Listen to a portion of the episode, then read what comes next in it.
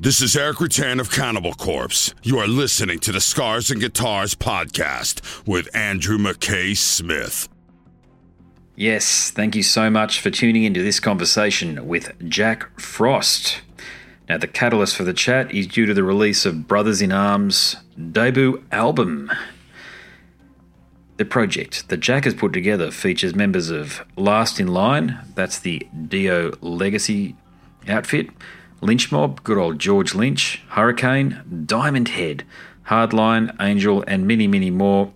We cover it all throughout the chat, but something else, a conversation with Jack Frost isn't complete unless we cover many other aspects of his extraordinary career. As far as I'm concerned, he is potentially the most underrated guitarist in hard rock and heavy metal. Find out why throughout the chat. So here he is, ladies and gentlemen, Mr. Jack Frost. It's good to connect with you. I've been a, I've been a long time admirer, I must say, of your work. Um, going, uh, I think my first awareness of your playing must have been in Savatage. and okay. I used to read Metal Maniacs magazine. Do you remember that? Remember that magazine? I do. Yeah, oh, dude. I mean, Metal Maniacs, Metal Edge, they were great, dude. I, I look forward to those when they would come out every month. You know. Mm, yeah, and guitarists like yourself, because I, you know, he controversial statement here. Never liked guys like Vai very much. Too widdly diddly, not song focused, not not tight enough, if you know what I'm saying. But then you get a gotcha. guy like then you get a guy like yourself who knows how to play heavy metal, but at the same time, you know how to imbue it with melody and that that Randy Rhoads quality, you know, that J.K. Lee thing. And um, so for, wow. for yeah. Thank you. Like, wow. Like, that's honestly, in 53 years, that's the nicest compliment I ever got about my playing. Serious. Like, seriously. Well, you deserve I, it. Yeah. I, yeah. I mean, usually I get people go to me, don't you think you could like, you know, sweep more and shred more? I'm like, I'm like, I don't know. Um, I, and I say this to them, they, they give me some weird vibe about it. I'm like, I'm like, hmm. Ronnie Machos didn't have to do that. Ronnie Machos would just play melodic. Neil Schon, he could play three notes, Neil Schon or John Sykes, mm-hmm. and you're done. You're done. You don't need to ever hear anything else again because it's just it says it all right there. Yeah, indeed. Yeah, yeah. That's uh, yeah, that's interesting. People they try to change people's innate styles, don't they? When it comes to musicians, and they try to give you advice whether they're record company people or other musicians tend to do it a lot too, don't they? Yeah, you know? Yeah, I mean, I, I, don't know. I mean, dude, don't get me wrong. If I have to play fast, I do. But mm. I don't think the, the widdly diddly all night long is is just not my thing. It's just it's never been my thing. I mean, don't get me wrong. I like Steve Vai, but I wasn't a huge fan of him in, in Whitesnake. wasn't my no. thing. And you know, I you know, you had Sykes, and then I mean, when Doug joined Snake, that was great. Like he yeah. took it back to that. That you know, so Yep, Gary Moore and guys like that, mate. They don't shred in that sense. I mean, these are the guys, aren't they? You know, Gary Moore is like, you know, I got a little story for you. I don't know, maybe eight, nine years ago, I was at NAMM and I was with my friend Patrick Johansson, plays drums for Yngwie forever. Yeah. And it was, I was standing there. Um, John Norum was standing there. Um, a few other guys, I can't remember exactly who else was there. And we're all talking about guitar players. It's like, you know, and we all look at each other, we go like this. Gary Moore. That's what we said. Yeah. We said, you know, it's like, that's it. I mean, Gary Moore was like, I, I really think like if, there wouldn't be a Vivian Campbell, and Vivian will say that there mm-hmm. wouldn't be there wouldn't be a Sykes, and and I think that's so great that John is such an amazing player. He still says to this day, Gary Moore, like he just it's mm-hmm. it's all in here too, you know. Yeah, and, and I got to hand it to soul. Yeah, I've got to hand it to Scotty Gorham as well. You know, he's understated playing the way that he he held things together, so as though Gary could go and do what he did, but then at then step up and to shred. Have you have you seen that video of them performing on the steps of the Sydney Opera House? Thin Lizzy, that is. I did. How I've seen everything. That? It's it's so great, dude. I always wait every day of my life. I'm waiting someday after all the stuff I did. The Scott call me one day and say, "Hey, you want to fill in for Thin Lizzy sometime?" I would I would, I honestly, dude, if he ever called me for anything, I would just play rhythm guitar. I would literally, I'm saying, I would do it for nothing because I'm such a big Thin Lizzy fan. And yeah. Scott is, I mean, even the stuff he did after like Thin Lizzy is great.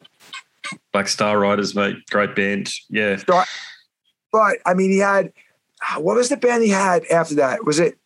He had his own band for a while. Um, I think so. Yeah, I'm, I'm very familiar with Black Star Riders because I've had a chat to him about it, and um, yeah, just killer stuff. But he, I mean, he's a musician's musician, a guy like Scotty, isn't he? I Oh, mean, yeah. he's you know, but but, but look, so so are you, and the- I guess you know we'll definitely talk about brothers in arms in the sec, but just on this topic, you know, someone like Oh, dude, it's yourself, fine. Like I, I have all the time you want. I'm in no rush. I love talking about this stuff. Have you ever been asked to join a Megadeth or an Ozzy? You know that sort of thing. Is it has that sliding doors moment happened for you? Um, you know, I've had many chances to audition for stuff. Um, I did have a chance. Well, gosh, I mean, uh, how many years ago? I'm trying to think what year that was. I was young, man, 20 years old, and Dio was looking for a new guitar player, and I sent all my stuff in, and I they really liked what I did, and um, at the time they took Tracy, and Tracy Yeah. fit so good at the time, but he just fits so good. Like Tracy is a dear friend of mine, and that was one of the um, one of the highlights. I mean, to me, you know, I, I did join a big band. You know, to join a band that Chris Oliva was in, Yeah, to me yeah. is the same thing as joining Ozzy or joining Dio. Because Chris Oliva to me is one of the unsung gods of all times. So um, that was pretty much, you know, and a lot of the bands I fill in for, you know, playing for Joey Belladonna, playing for David Reece, I got to play all these guitar parts that these amazing guitar players played. So, um, yeah, I guess to me, like the closest I ever like that kind of thing was probably when I sent a lot of my demo stuff to Dio, and I was one of the guys that they looked at, which was pretty cool just even be looked at, you know? Yeah, yeah, Tracy G, killer guitarist, overlooked. Most people don't even know. Even guitar fanatics aren't even aware that he was in. That he there was a guy called Tracy G in Ozzy's band. It's sad to be honest with you. And Angry Machines those- is a killer those- album. Great record, dude. Those couple Yeah. of records with Tracy were great. They were heavy. Um, Pilson played amazing on the bass. It, really good.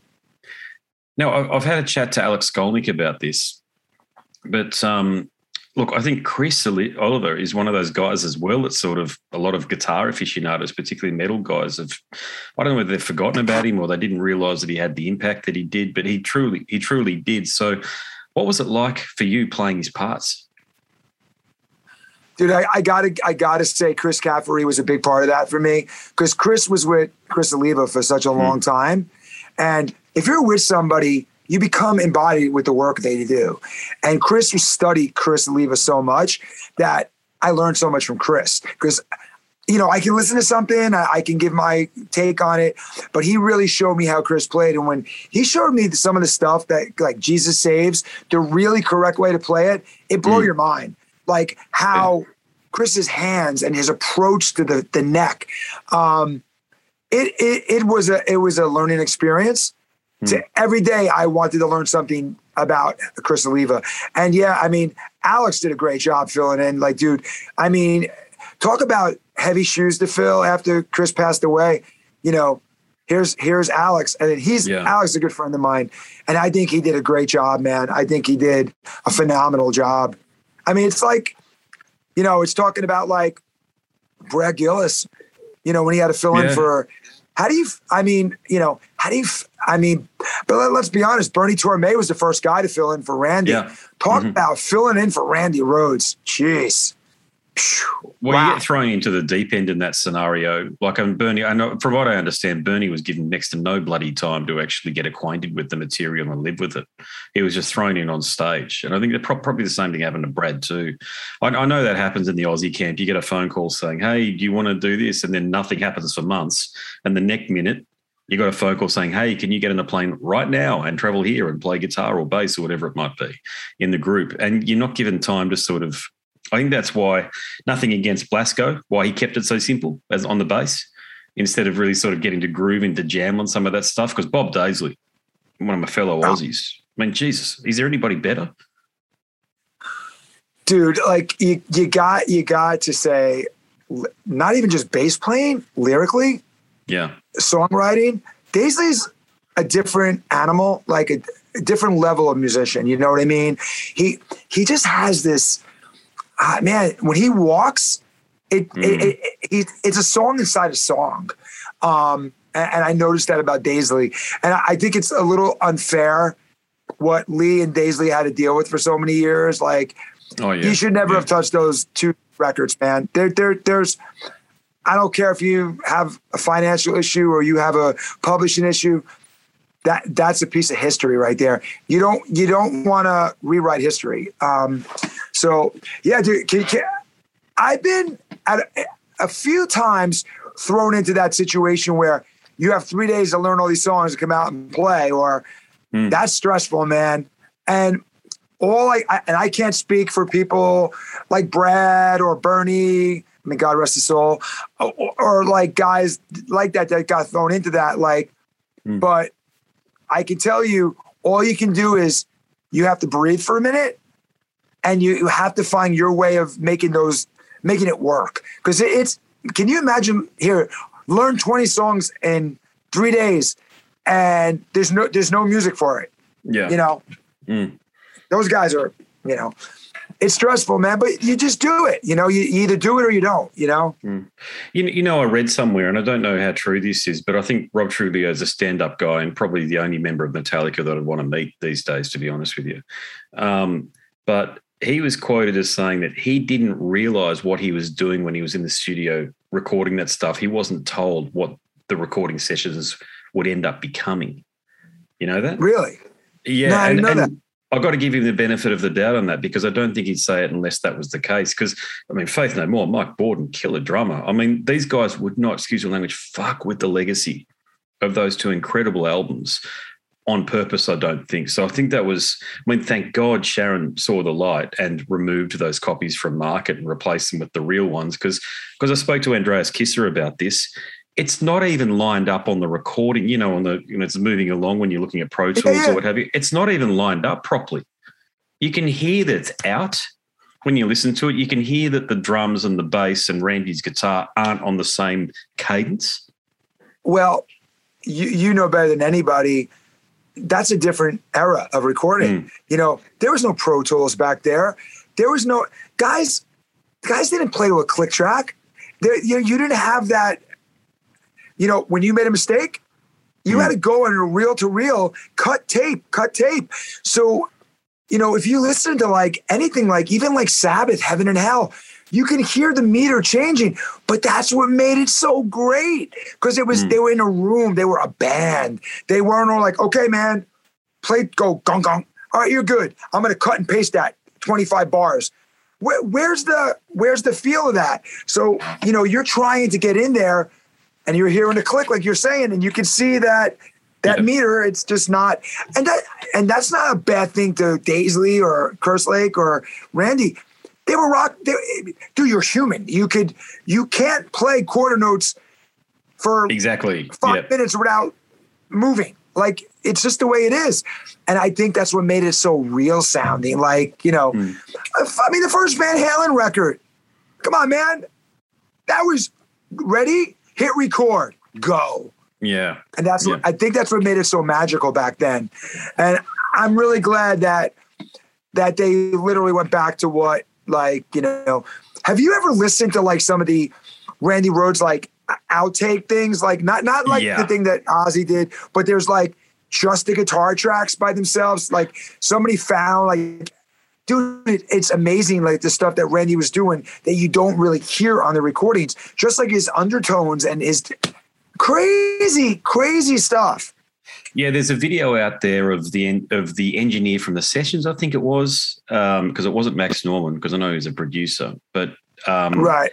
it was it was the engineer I think showing Ozzy about two or three minutes after one of the songs had finished from the recording, and Randy's just doing what Randy does, and you can see Ozzy just you know, Ozzy's like like a stunned mullet. Just he looks like that anyway. I know, but you can see that Right. that's one of those moments I don't think he's ever him. heard it. Yeah, He's he never, heard it. Yeah, Yeah. It's and um it's kind of cool, isn't it, to see someone like Ozzy for a moment? Like it probably just took him back to the Mm. moment he saw Randy play. And, you know, for me, Randy's one of my, you know, of course, like Oh, he's just all Yeah. time. Yeah, Pro- probably Yeah. pro- probably the most influential for, in terms of how many albums did he do? Really, three or four or something like that with Quiet I mean, Riot he did what You know? two Ozzys and two Quiet Riots, and Yeah. you know the live record. I mean, you know, Yeah, but most influential you know- guitarist. You know, just just oh yeah, yeah, enduring in, in is such a little time, in such a little mm. time, you know. Hey, just just want to go back to Savatage for you. Um, I, know, I know in 2002 you're quoted as saying that things didn't end that well. Um, so have you spoken to those guys since? Yeah, we're all really tight again. Um, Mm. You know, man, we all things went kind of weird. Um, I took it pretty hard. I'm being honest because that band meant a lot to me, and I think we all went about it the wrong way. And me and Chris are really tight again. Um, I love Johnny, and I talk to a lever all the time. There's no animosity at all. There's there's hmm. nothing like that. You know what? I think they're really proud of me where I've went on, and hmm. it, it's kind of cool, man. To call them, they'll always be family to me.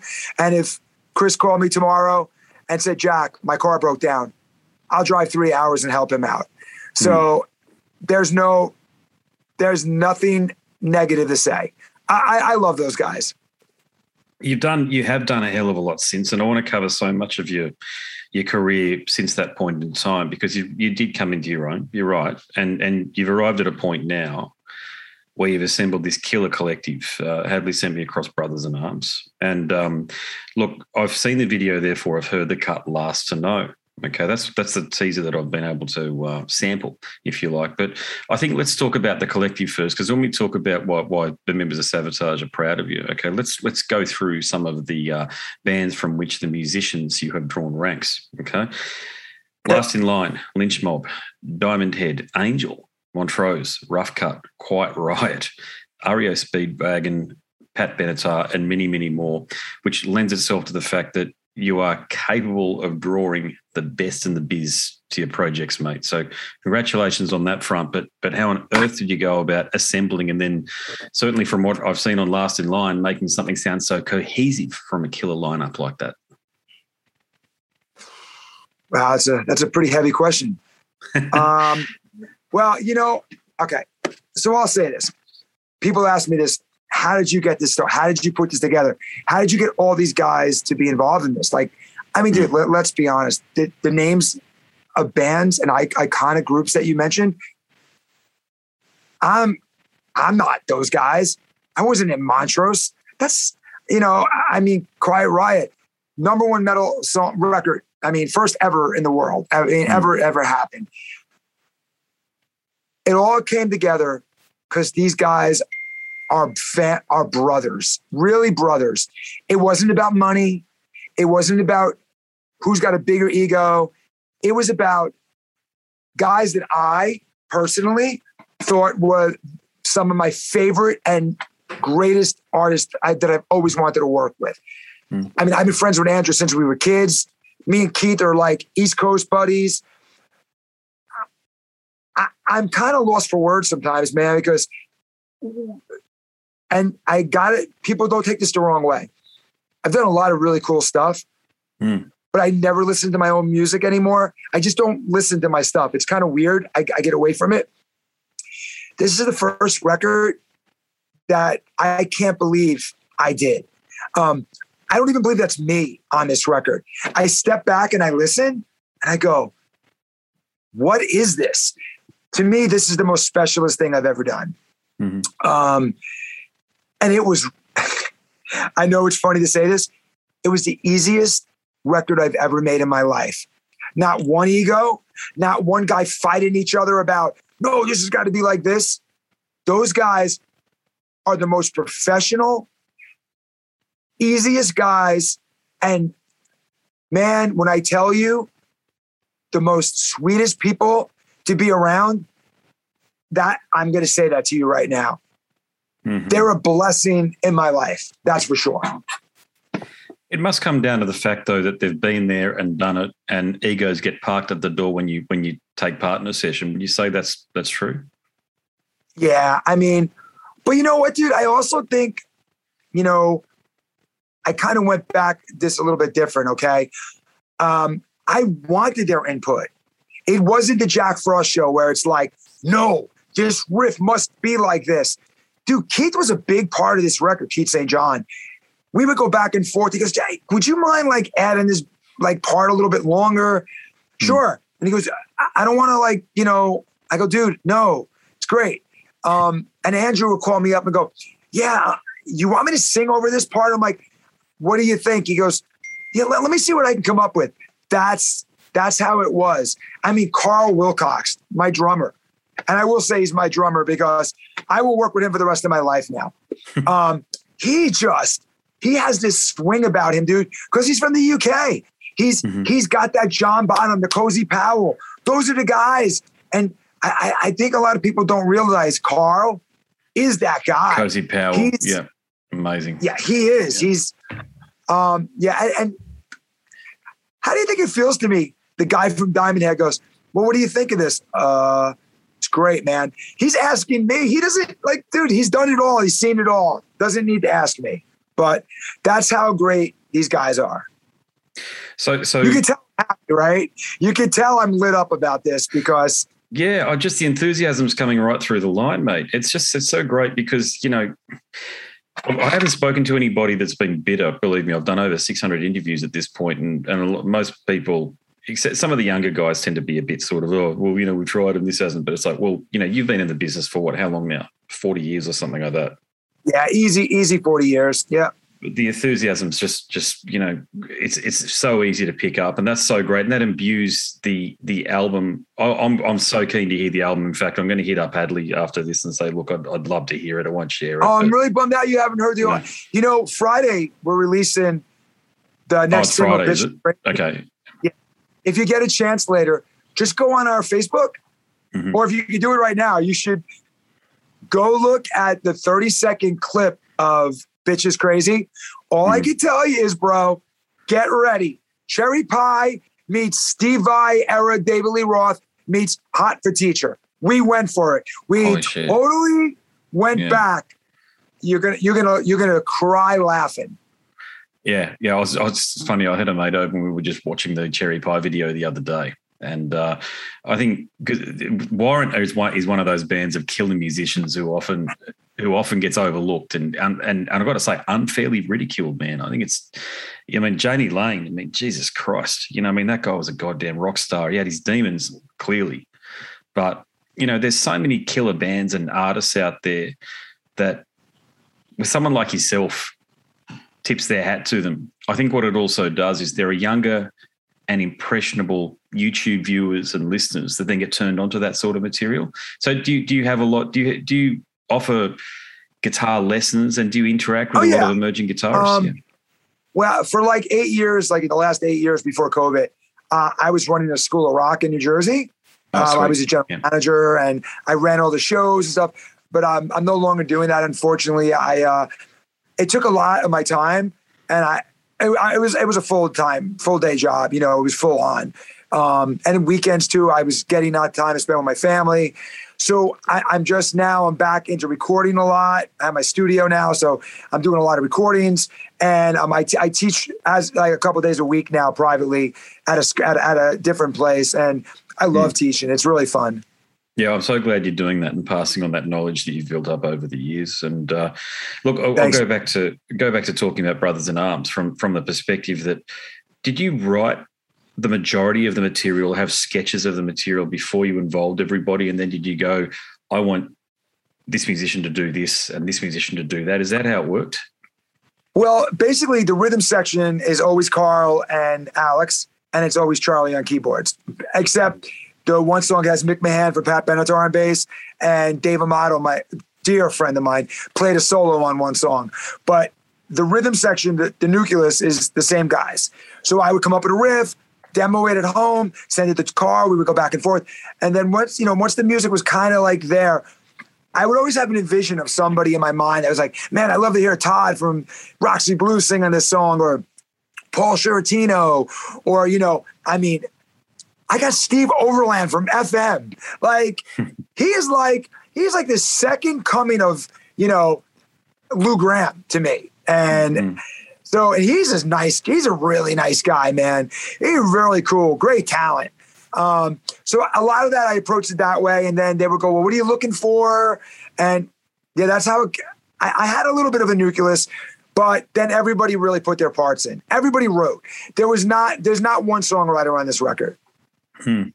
And, and, look, the other thing is that um, sorry, my camera will come back on in a second. That's okay. Silly thing. There you are. um, look, I did read in the PR blurb that you're inspired by the first Badlands record, and look, oh. I think I mean for people unaware, another another band that people just don't know exists. It hasn't been given the reissue treatment, and you've got to pick up the CDs and the like on eBay secondhand. I mean, it's just the way things are at this point in time. But look, the other thing is that the band the band included um, former Sabbath vocalist Ray Gillen, God rest his soul. But what was it about that group specifically that inspired you? They all came from major, major roles, okay?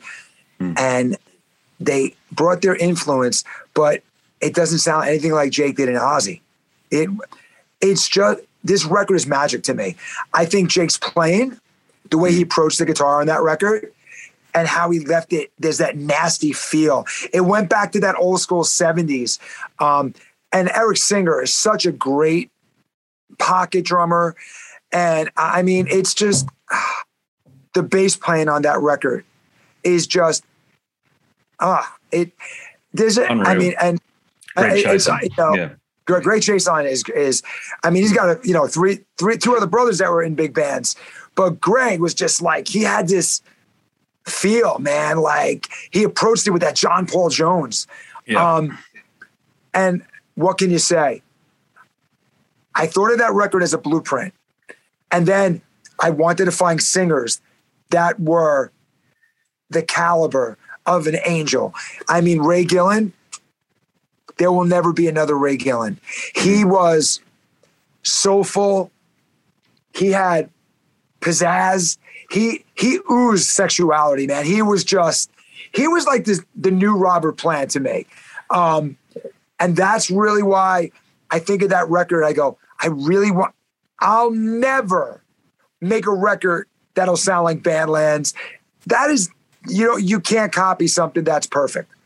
But I just want I use that record to feel that record is where Brothers really comes from.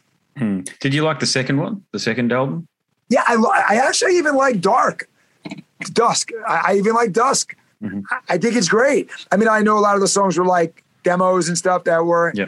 The freaking demos are great. I mean, I love Voodoo Highway. And did, I mean, did you hear? But did you hear Jake's solo album as well, A Fine Pink Mist? Yeah, yeah. I mean, I, I mean, I've heard everything Jake ever did.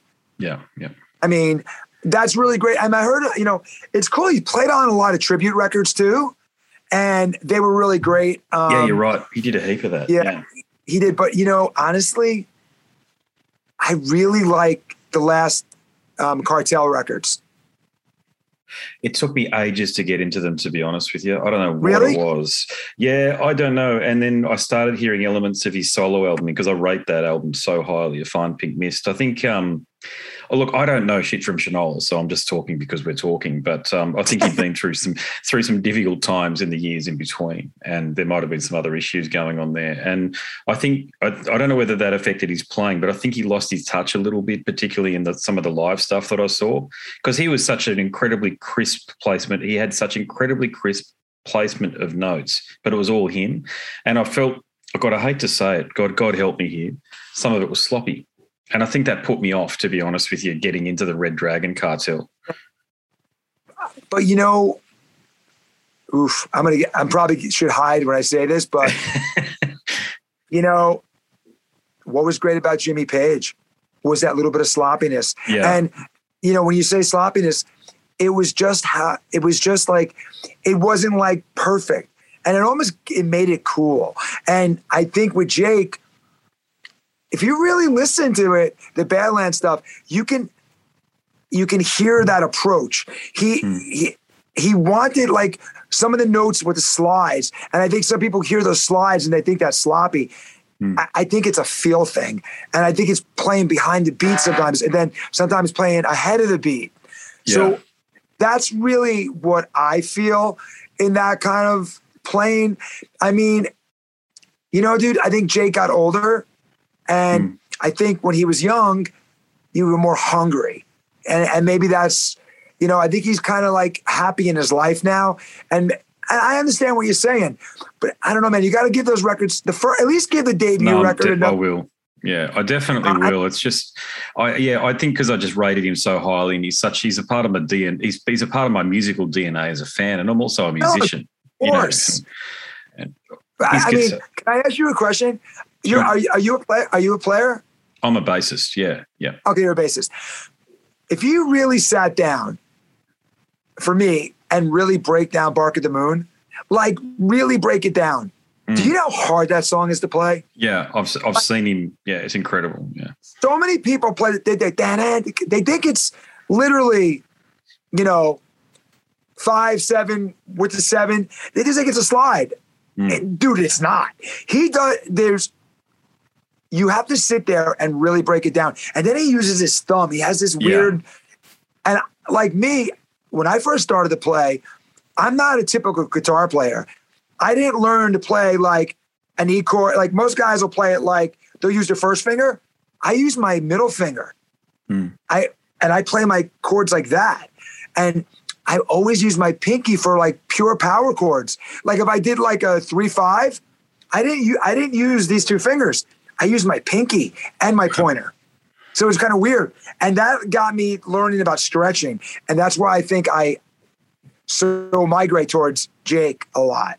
yeah, yeah. You're right. And kinda- Yeah, well, I've seen I've seen him do guitar clinics where he's going. Everybody plays it like this in the YouTube clips, but it's actually like this, and demonstrating that considerable technique that you just articulated there. And it's it's uh, it's like Jaco Pastorius on the bass. There's there's a way to play it, then there's the way to play it, and when you hear the way to play it, it sounds like the song.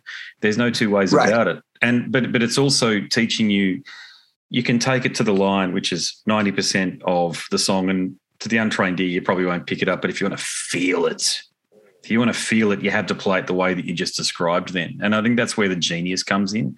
You know, it's the, it's those oh, techniques that are it's those techniques that are born from when you're eight years of age, sitting down with a vinyl, or in my case, a cassette tape, playing, rewind, playing, rewind, no no pro tools, no nothing else. You had to listen, put your head up to the speaker. You had to hear it that way. That's where the chops come from. Yeah, dude. I mean, I remember taking like being a kid, taking the you know record, Hmm. try to slow it down a little bit, back and forth, back and forth. Back. My mother would be like, "What are you doing?" And I, you know, and I always try to tell my students that too. Well, the guy on YouTube played it like this. I'm like, I'm like, no disrespect. A lot of these guys are great. Technically, they're great. They know what they're doing. I go, but you don't learn that way. You got to hmm. learn from here. Use your ear. Use your ear. That's really what hmm. you should be listening to. And you know, that's the that's like I said to you when with the Savatage thing, it goes to that. I would hear something Chris Oliva play, and Chris would be like, no, it's like this. I'm like, really? And it technically it's insane what he did. But when you listen back, you're like, oh, I I hear it now. Like, you know, and I hate to say you could phone stuff in. You could phone in a lot of stuff, dude. You could play Judas Priest, uh, play a whole Judas Priest set and get away with it. But if you really break it down, if you break down Victim of Changes or Island of Domination, listen to it. And Richie, I tell you, Richie's done a great job of copping everything. I got, and he's, and I'm not just saying his name, I'm just saying he's a great person for really learning it to the record. Yeah, that's I got to say. I'll be honest with you though, that's very sad what's going on in that camp at the moment with KK because because KK was you know the soul of that band, and I know he wants back in after he left. But what's your take on what's happening there? Um, well, to me, I can actually say I'm very lucky that I got to, while I was on Savatage, we toured with Priest on the Demolition tour, Mhm. and we did the whole European tour, and I got to see Priest every day in my life. And KK was such a cool guy to hang out with, very mellow, have a glass, have sit. He didn't party. Those guys didn't party. We would have a have dinner. We would have dinner with Judas Priest. That's how they treated their bands. Um, and KK is he's rock and roll, dude. He's rock. If you really look at old pictures of Priest, come on, with the V, the sunglasses, it.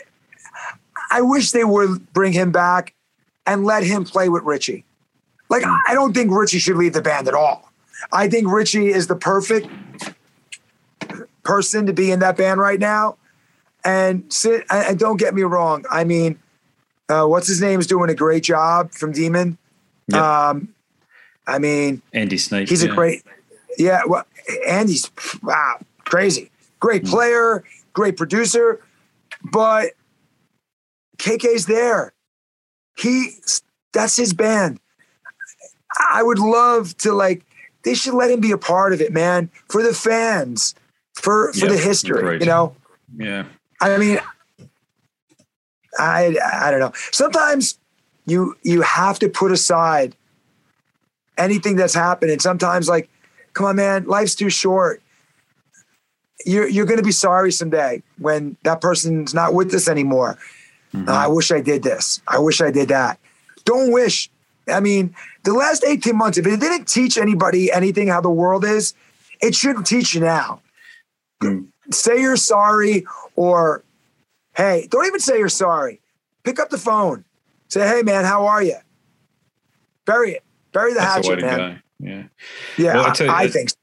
I tell you so. I mean, you, you, probably know David Ellefson, but God Almighty, what the hell he's gone through this last sort of three, four, five months, or whatever, is just, to be honest, it's horrific what he's gone well, through. You know.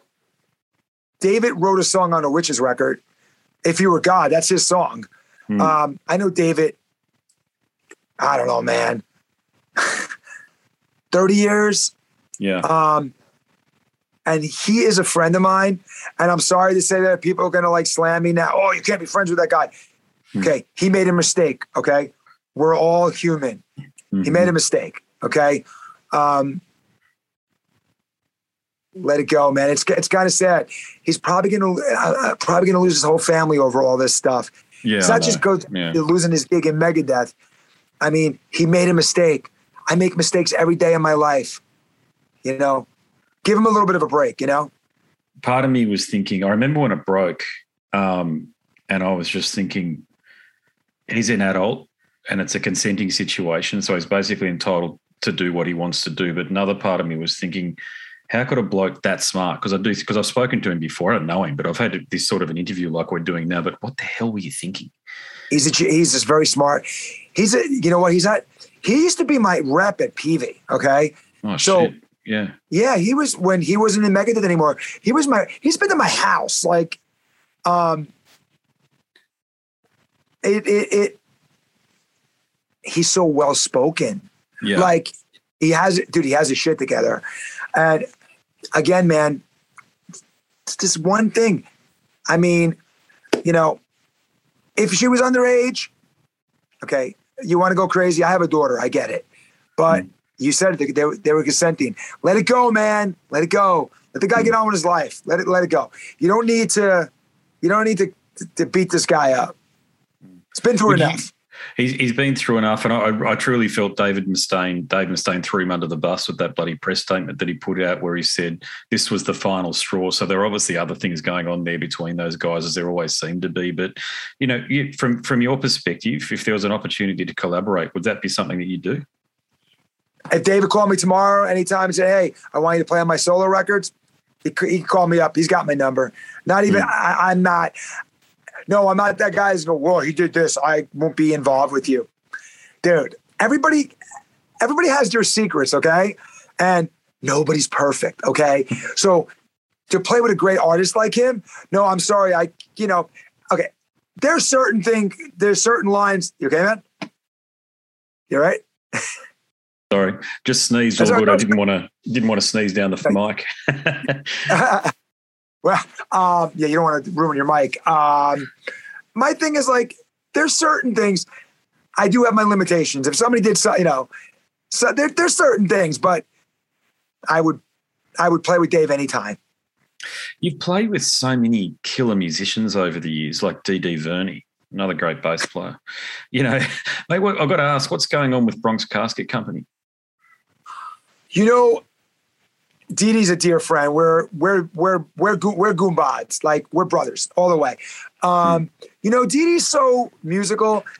Um, Casket was such a cool record, such a cool band. We did so many cool shows.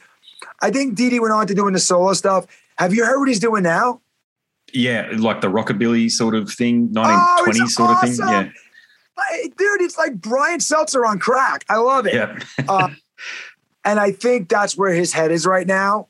Um, mm. We just put out the Bronx put out the box set, yeah. and he said to me, "Can you play on this?" He sent me the track, and I played on it, and he goes, "This is great, dude." I go, "Awesome, thanks, man."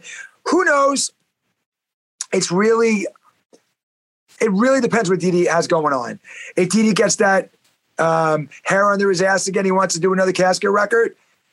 I'm a, I'm a phone call away. I just mm think right now he's really passionate about his rockabilly thing. Mm-hmm. Yeah, no, that's you fair know? enough. Yeah, and, he, and Overkill is always so busy, man. You know that that that's a that's a band that will be here to the end of Earth. You know for sure. Yeah, and they still yeah. putting out great records. Yeah, a killer killer albums, great tours. They they still come to Australia. They're one of those bands that sort of comes to Australia on I think just about every uh, new album cycle. So they hear about, well, pre COVID, of course, every sort of two right. or three years or so. And Blitz is a killer guy too, isn't he? Just one of those guys oh. with an infectious sense of humor. And, you know, he's like, you know what, Frost? He's just, I just love, he's like, you're fucking crazy. He's just, he, he's a really cool guy to hang out with too. Because we, yeah. we, uh, Witches did a whole tour with them in Europe. We shared a bus with them. That's mm. how much we're friends because they don't want to share a bus with a band and yeah. they knew that they know how we are. We're not. We all respect each other, and it was fun hanging out with those guys. You know, because it was like hanging out my hanging out with my brothers all day long, just hanging out, eating together, sightseeing together. Um, so so you're in Australia. Yeah, yeah, that's right. Yeah. Wow. Um, one of my two places that I dream of playing I would literally come to Australia and play for free. I just want to come there so bad. I can't. Yeah, I, I, I, have searched and searched, and that was going to be one of my questions. If you ever played here, it clearly hasn't happened, and that's uh, to be honest with you, not from your perspective. I'm not saying that about you, but that's a travesty that somebody hasn't reached out to you and said, "Hey, man, let's do this." I would anything, anything, even like come over there as a guitar player and play in another band. I, I would do it because, um, you know, um, Andrew that runs Melodic Rock. Mm-hmm. Um, he's a really good guy. Um, we we played a, a, couple. We played festivals for him. We played the Melodic Rock Festival in Chicago. I played with Jean Beauvoir, and I always tell him, "I love you for keeping the AOR music alive, man. You're mm-hmm. like one of the main guys that do that." He's thanks, man. I really appreciate that. And he works hard, man. He doesn't make any money doing these festivals. He probably loses a lot of money, but he, I'm always like, dude, get me over there anytime the, the, I think if it's the same guy and the same company, um, God, it failed spectacularly the last time. Um, I don't know whether you heard about it down here, but it basically almost didn't go ahead. I think it was only because Kip Winger and a few others that were slated to perform insisted on coming down and performing. And um, there was a whole bunch of bands. It, blew up online, so anybody can sort of go and check it out. But um, mate, to your point, promotion and uh, putting the music on for the fans it's one of the hardest things you can do. And all you can hope for is that you don't lose. It's not about losing money because you're going to lose money. It's about losing a truckload right. of money. Right. Right. He, um, I know he's lost a lot of money, dude. He's just a good guy. Like, mm. it sucks because he has a passion like me and like you, and you want to see your passion go through. And you know what, dude? I've never heard him say anything like, feel bad for me. All right, you know, I'm going to try again. And that's what he does. And I, I think that's mm-hmm. awesome. I mean, you, and you live in such a beautiful country. Oh, so I have so many friends that have been there and sent me pictures. It's nice. There are parts of Sydney and Melbourne that are absolute shitholes, like most big cities these days. Yeah, you know, like, like big Jersey cities. in New York. Yeah, we have our, you know, I don't want to be going around Camden where I live. So yeah, look, where I'm in Queensland, you'd love it here, mate, because it's subtropical. This is, to be honest, where I'm from is real Australia. And uh, yeah, we we don't, you know, you got space to breathe. I've got the cane fields over here. It's like Florida. The equivalent, I'm really? sort of a blend of Florida and Hawaii, you know, is, is sort of like where I am at. So that's when we went to Hawaii. I kept on getting asked, what's it like compared to where you're from? And I said, virtually the bloody same, to be honest with you. I mean, really? you know, especially the Gold Coast where I'm at, which is very tourist driven. Not not at the moment, of course, but typically with a lot of the hotel yeah, lets, yeah. Uh, holiday lets, and all of that sort of stuff. But I see. I went to university with a lot of people from the United States as well, and a lot would come over and stay. Um, and get visas, working visas and the like, because they're educated here. They've got an Australian education, so there's not really a lot of incentive to need to go home if you if you fit in here. And of course, most Americans, especially I noticed from the East Coast where you're from, we um, which is really weird because I always thought that people from California would have more of a graft, and it's just a general thing. It's not not just something I've observed, yeah, but, I, but it seems because of our shared English and Scottish and Irish heritage. I think um, I think that's what it is in the north, you know, in the northeast there and in Australia. It's a very similar heritage that way. Uh, family yeah. ties, similar surnames. I'm I'm I'm part Irish and Italian, so hmm. it's kind of like, and, and I noticed a lot of guys from Australia too that I've met over the years. They're they're kind of like we're like East Coast people are kind of ball busters. Like we joke around a lot. We we have, hmm. and it's just tongue in cheek. And I've noticed that too. It's it's very it's that it's that is that funny comic side that you kind of get each other. It's it's cool. Yeah, it's very yeah. cool. Yeah, it's just something I noticed, you know. But um, hey, look, Joey Belladonna and uh, Anthrax. Um, did you guys? I mean, obviously, you guys are East Coast guys as well. You probably grew up not too far away from each other, but not too. Yeah, he lives in Syracuse. Yeah. So did did the professional and the working relationship with him come about through your association with Mausoleum Records, or was it something else? Just the fact that you're mates from way back. No, um, I know Joey for many years. Um, we did a couple. I was playing in Lizzie Borden, and we did a couple shows mm. together. And I knew they lost their guitar player, and I just I I reached out to Joey. Said, "Hey, dude, if you ever in a bind, called me back that day. He's like, "Really? You would want to work together?" And I and I know Paul Crook really well. Oh, Paul's wow. a very good friend of mine, and cool. it just kind of and I he goes, "Well, here I'll send you a couple of songs if you want to come up and just see how it feels." I went up there, and that was it. We just yeah, and he's such an easy guy to work with. Um, I was we we we were uh, roommates on tour, like we literally played three months straight with one day off, one day off in three months. And um, I will say this about Joey that's not a rock star there. That guy would drive the, the van with us. He would load in the drums with us. He would help set up the drums. He would help set up his merch booth. Dude, that guy was never that kind of guy like, well, I'm Joey Belladonna. Nope.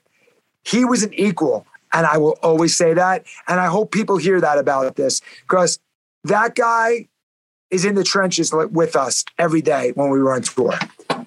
Did True you, facts. Did, did, you get to play the any of the material off his first solo album? Of course. We played, dude, I had to learn like 35 songs. Anthrax songs, solo songs. Uh, we did it all. So what about Two Faced? Was did you get to play that that cut? Of course, yes. How how killer is that riff? It's ridiculous. It's it's, it's so under. Yeah, people don't know it exists though. Uh, dude, honestly, Joey's records are great, yeah. and unfor- unfortunately, I have to tell you, we went to Mexico, we went to Canada, and a lot of the promoters would really push. Yeah. Play Anthrax, and we went out there at first playing a lot more Belladonna stuff which I thought was great because Paul, Paul's a great songwriter. And then what happened was those it would get less and less and more Anthrax songs. And then it got to the point where we were doing like 80% Anthrax songs and 20% Joey songs, which don't get me wrong, dude. I love Anthrax. I mean, I love every era, every ever era, ugh, era. um, yeah, it, and you know what, dude? When he got the call to go back to Anthrax, I was really happy for him because he needs to be there, man. I mean, John needs to be in Saint because the last few Armored Saint records are just oh ridiculously good. Yeah. So it's almost like both guys have gone back to their homes where, I mean, and dude, I love Sound of White Noise. I love Volume Eight. I love everything with with Bush. Mm-hmm. But it's almost like it was time for the both guys to go back to their homes. yeah, I know what you're saying. Yeah, yeah, I know what you're saying. And that look that that Bush era just coincided with metal's low tide. In so many respects. Like Stomp 442, I've tried to speak to Scott about it, but he didn't really want to say too much, to be honest with you. He said something along the lines of he forgot he hasn't thought about the album in years when I brought it up because it just doesn't get brought up in interviews. And and to your point, Paul played some unreal solos on that alongside of one of the greatest, Dime. You know, and they're they're albums that that I think casual fans and especially some of the younger fans that are coming through, you probably noticed this with a lot of young fans they're more obsessed about the 80s than what we were. And you were you were a teenager and sort of growing up through that era. I was a kid in that era but at least i kind of remember when painkiller was released. You know they're they're more into it than you and i probably were, were ever into it. So they've got this backward looking focus. Have you noticed that? Because they, they they don't have new they don't have anything new like that. Everything is like you know oh these all these new bands they don't sound like that. And mm. you know that's that's why thank god for scandinavia because oh yeah yeah I mean, you know, you got Crazy Lixx, you got Mystery City, you got a lot of UK bands. I mean, you got. I mean, you probably heard Inglorious. I think so. Yeah, sorry, it rings a bell. Oh, you need, way. Yeah, you need to check.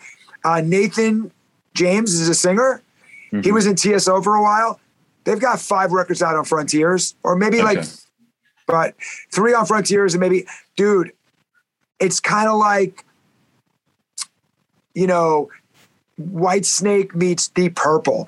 And Nathan is one of the greatest new singers out there. And I think a lot of kids now are going backwards and they're, they're, they're, they're finding out about Painkiller. They're finding out about Too Fast for Love. They're, you know, and like, wow, Winger was cool. Yeah. Yeah. Really cool. Agreed. Yeah. Yeah, I, I, hate the shade that Winger got and what Lars Ulrich did. I mean, I know Lars is just taking the piss, but yeah, Kip and as such an underrated musician, I think, and, and that band, there's I, I, couldn't name you know Heart of the Young as one. Or I had that one, um, but if you want to listen to top class and top flight musicians musicianship, I mean, it's all there. Like so many of the artists that we've spoken about already, you know, you can just keep on deep diving into this material, can't you? And you can just never come up for air because there's so much of it. There's so much. And you know, you talk about um talk about Winger, like, dude, that pull record is my top ten, one of my top 10 favorite records of all times. Wow. I mean, the last four, five, uh, three, four records from Winger, they're heavy. They're heavy. They're aggressive. He's a, re- you know what, dude? People are like, oh, he doesn't play bass. Really? Listen to those songs. Oh He's God, yeah. riffing while he's singing and moving around. They're, yeah, I mean, it's really nice that the kids are going going back, man. Mm. Yeah, I think a lot of the shade that they cop still comes from those those. They're not. What's the? Oh, I can't remember the name of the host. He's a black guy, but they played on his show, and uh, she's only seventeen. That song, and and he's not, and he's putting, he's holding onto the mic and not playing bass at the same time, and then he'll occasionally go back and play bass. Have you seen that video? What was there's it? A, there's a black guy. I can't remember his name. He's a comedian backslash like like a late night. We see we didn't get any of the late night shows and a lot of the shows that you guys got over there through the 80s and 90s. So oh, okay. we're only discovering them in the 90s. But what's his name? Sorry. It wasn't Arsenio Hall, right? It was. Yeah, that's the guy. It was Arsenio Hall. Yeah, on his show. Yeah, if you see that video, and I see some people sort of making some shit ass references to that video there when they're played on there. But to me, I mean, Reb Beach is just shredding, you know, just it's it's in the raw. It's all right there. I mean, this is this is what it was like. Dude Go see Winger now. It's it's it's like a, it's like a machine. Like Reb's great, dude. Reb's a great player. Yeah, I mean, killer play. But look, uh, the other thing too is you had a few albums under the Frostbite moniker. And um, look, I know it's it's actually really hard to find any anything online to listen to the albums. I think you've got to go onto YouTube from what I can see and buy old CDs. So, do you, do you have any plans to issue a license for Spotify and Apple Music? Um, I, I guess the first there was three Frostbite records. It's very different kind of music. The first record was, you know, uh, uh, and this is I would like to get this into. Um, Jeff LaBar hmm. produced the first record, and I miss him a lot. It was very sad to see him pass away, and he really helped me out in my direction. So um, yeah, I, I, just wanted to let people know. Um, sure. So we have three records out. You know, it'd be cool to do like a box set with those three records and like, have them remastered. Yeah. Um, but you can find like um, Secret Admirer, um, I think carousels, you, you can find them. Secret Admirer is very Queensryche. It's weird. Mm-hmm. Like each record was very different. And then um, Carousel got really heavy. And that's where it right went into right into Seven Witches. So, yeah. I, mean, I'm surprised that Apple Music doesn't have any of that. But I, that's a good question. I, I, I will look into that because um, you know, I talked to Deco. They're great. Maybe they could put a box set out of those records, you know? Yeah, I reckon so. Yeah, Deco. I was going to say that. Look, because I mean, the other thing too is you've got two albums out there under the Frost moniker, and I enjoy that stuff. I've got to tell you. Sorry, this thing will come back on in the sec. That's okay, I've man. got to get this this setup changed. but um, but look, you got two albums out there under the Frost moniker, and I, I love that material. You know why? Because it's got that. There was something around 2005 where everything seemed possible again. It was like metal just regenerated. And I love that. And this is my take on it. You've got a gnarly Testament meets Alice in Chains vibe because you've got those massive, chunky riffs. And I feel like it presented a different side of your songwriting. Do, do you agree with that? Oh, 100%. Um, it definitely was definitely different from Witches and Casket. And if you listen to it, there's there's some hints of Brothers in Arms on there. There's a mm. couple of songs like um, you know, um, out in the cold with Terry from XYZ. That mm-hmm. could have been on the new Brothers in Arms. It's got that, you know, it's got that bluesy kind of approach. And then um, the song, yeah, it's crazy. Ted Poley, he's saying heavy on it. And Harry Hess from Harem Scarum, like it, it's got that like punchy. It, it, it, it was a, yeah, it definitely was a different, different vibe. Like you know, I mm. hate to say this word, but maybe a little bit more of a modern approach. Yeah, definitely. But, yeah. You know, like but that. yeah, modern approach with singers that still sang, if yeah. that's a way of saying it. There's a band in Australia called Grinspoon, if you've heard of them, and it reminded me a lot of what those guys were doing. They're they're no. huge here. They toured. They actually toured with Anthrax in the late '90s when they released Volume Eight, and um, Phil Davern, I think, is the name of the guitarist. If you hear that band, you'll hear, you'll definitely, and of course, you wouldn't know, you, you, don't know them, but there was a school of guitar playing going on back then that I just loved. And and Pat and yourself had that going on with that project, Frost. So really? for anybody, yeah, for anybody out there that wants to hear, God, he, he goes, you know, uh, you know, when I say this this term, work with me here, but grunge metal, grungy metal, it's dirtier it's it's got that it's just got a gnarly vibe going on. As I say, like an Alice in Chains thing going on meets, you know, I mean, how good, how good is it? But Cantrell, Cantrell's so great. Like Alice in Chains, Soundgarden. I mean, those records, dude. I was a huge Mother Love, Love Bone fan too. Like mm-hmm. that's a little more glammy, but still, it has that that rawness of that grunge approach. See, I think a lot of people get mad when you talk about grunge yes, because it kind of took a big turn for like the 80s bands. I, I really think the record labels and MTV could have made everything work if they wanted to. They just didn't hmm. want to for some reason. They wanted to make sure it was like black or white. Were you ever? I know I've spoken to George George Lynch about this, but he called that album from '98 or '99 Lynch Bizkit. You know the one I'm talking about, where he sort of went, Rev- Revolution. Might have been Revolution. Yeah, sorry, I'm just escaped. Uh, black, black cover, silver. I was think so. Robert Mason, Robert Mason singing? I'm pretty sure he was. Yeah. Yeah. Yeah, yeah but dude, you're not going to make Robert Mason sound like um, Kurt Cobain. Robert's voice is too perfect. His voice, his not, he's, Robert is one of the greatest singers. So, I mean, yeah, I can understand what he's saying. It's heavy, it's aggressive, but Robert still made it sound like appealing. You know what I mean? Yeah, just, I'm just sorry. I'm just going into Wikipedia to look up that that era because it was it was interesting to talk to uh, what was this? No, Smoke This. Sorry, it's the Smoke This era with um, the Smoke This era with George, and he started playing music that more closely resembled Korn and Rage Against Machine and all of that sort of music. And my, my, but my question for you though was that because he, he told me that people had respect for him, but they were they go out and play this material and they were throwing shit at the rest of the band, the crowds. They were so angry that they didn't hear Lynch Mob and Dokken material and that they were hearing this stuff. And this is back when nu metal was huge, but the fans really. Yeah, yeah, he told me that. Yeah, it was it was ridiculous. But you know, fans are so fans can be so fucking silly at times. But did you ever get that pressure from a label or from fellow musicians to adopt your sound to the side of the times? You know, I didn't get that, but I got a lot of slack from fans about some of my material. They're like, "Oh, you're all modern now. Now you're that guy. You're, you know," and I'm mm. like, I didn't do it on. It's just the feel at the time. Oh, now you're like the guy in Disturbed. I'm like, why are you making fun of Disturbed? They're fucking great, dude. Dan's a great songwriter and a great player. Mm. Like, don't make it, you change with the time sometimes.